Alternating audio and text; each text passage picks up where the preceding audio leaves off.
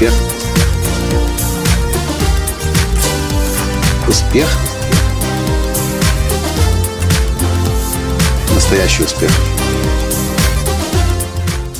Не знаю, как вы, но я лично получаю огромное удовольствие, наблюдая и изучая маленькие и прежде всего карликовые страны. Почему? Потому что они, как никакие другие, наиболее уязвимы к постоянно меняющейся экономической среде. Здравствуйте! С вами снова Николай Танский, создатель движения «Настоящий успех» и Академии настоящего успеха. И вот из одной таких стран сегодня я приветствую вас. Я нахожусь сейчас в Люксембурге. Люксембурга, Люксембург 20 по величине, но с конца страны. С населением всего лишь полмиллиона человек. С длиной дорог всего лишь 147 километров дорог. И при этом эта страна одна из самых богатых стран мира, которая входит в тройку самых богатых стран мира с доходом на душу населения. Это самая богатая страна Европы, и здесь самые высокие зарплаты в Европе. Но как это возможно? Вы можете сказать, да все просто, Николай. Офшорная зона, упраздняешь налоги, разрешаешь капиталу сюда сливаться и получается много денег. Не так все просто, как вам кажется.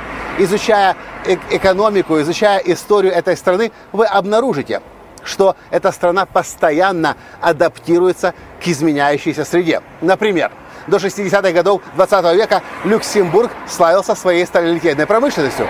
И производство стали, если я не ошибаюсь, составляло более 60, 60% экономики. Но еще в 60-х годах 20 века Люксембург понял, что за сталью будущего нет. Сталь – это путь в никуда. Да, когда-то сталь была нужна, но скоро она не будет настолько востребована. Сократили производство стали. Начали химическое производство, производство покрышек. Когда начал набирать обороты интернет, правительство Лихтен... э, Люксембурга приняло решение. Мы сделаем свою страну самой передовой страной в интернете. У нас будет самый быстрый интернет. И государственная программа сейчас говорит, до 2020 года вся территория Люксембурга будет покрыта интернетом со скоростью 1 гигабит в секунду. 1 гигабит в секунду.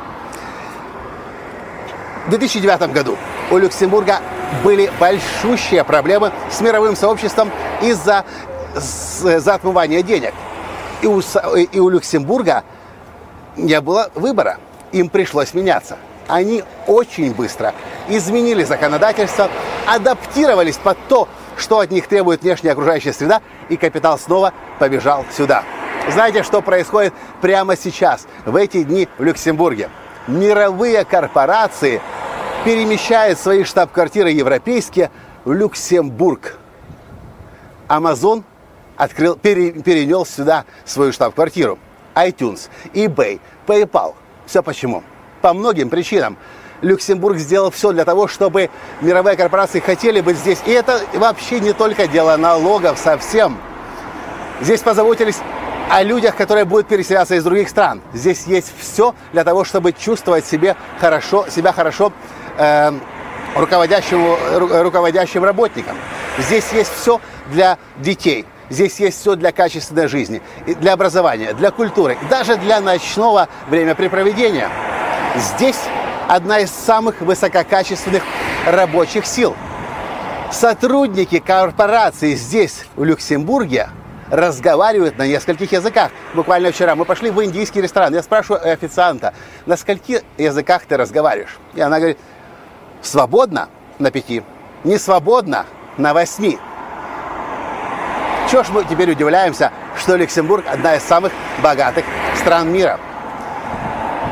Эти страны, маленькие страны, карликовые страны, они лучше, чем кто-либо знают, что если ты не меняешься, то обстоятельства и внешняя среда тебя раздавят. А почему я об этом вам говорю? Потому что я лично считаю, что человек, личность, на самом деле очень, похожа, очень похож на карликовую страну. Мир вокруг каждого из нас непрерывно меняется. Но стоит нам пытаться продолжать жить так, как мы жили вчера, позавчера, месяц назад, год назад, 5-10 лет назад, внешняя среда, окружение нас раздавит. я хочу задать вам вопрос. Насколько вы готовы адаптироваться и меняться? Насколько вы внутри себя готовы поставить под сомнение все то, во что вы верили вчера? Насколько вы открыты для того, чтобы посмотреть, что происходит в мире сейчас, как меняются технологии, какие новые знания нужны будут завтра, не сегодня, а завтра, послезавтра. Люксембург определенно страна, которая думает не сегодняшним днем, а определенно на годы, если даже не на десятилетия вперед. Если вам интересно знать мое мнение, как научиться лучше всего адаптироваться, это, конечно же, начать изучать опыт маленьких, прежде всего, маленьких крошечных стран – и я вам подскажу, каких, которые меня вдохновляют особенно. Конечно же, Люксембург, Лихтенштейн, Эстония – отличнейший пример. И вы наверняка видели, слышали мои подкасты об Эстонии. Конечно же, Сингапур. И еще целый ряд маленьких стран. Почему? Потому что они лучше, как кто-либо, адаптируются к постоянно меняющейся среде. Это одно из тех качеств, которыми должен обладать человек, который хочет всегда в жизни преуспевать каждый день меняясь, каждый день работая над собой и развиваясь.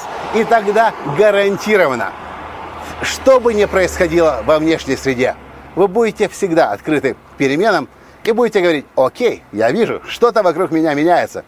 Что от меня требует мир завтра, послезавтра, через год, через два, через пять.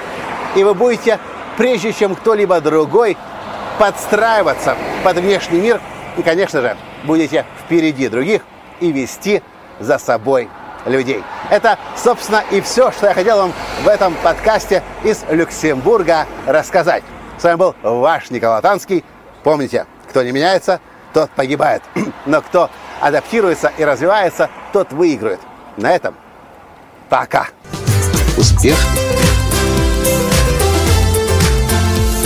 Успех.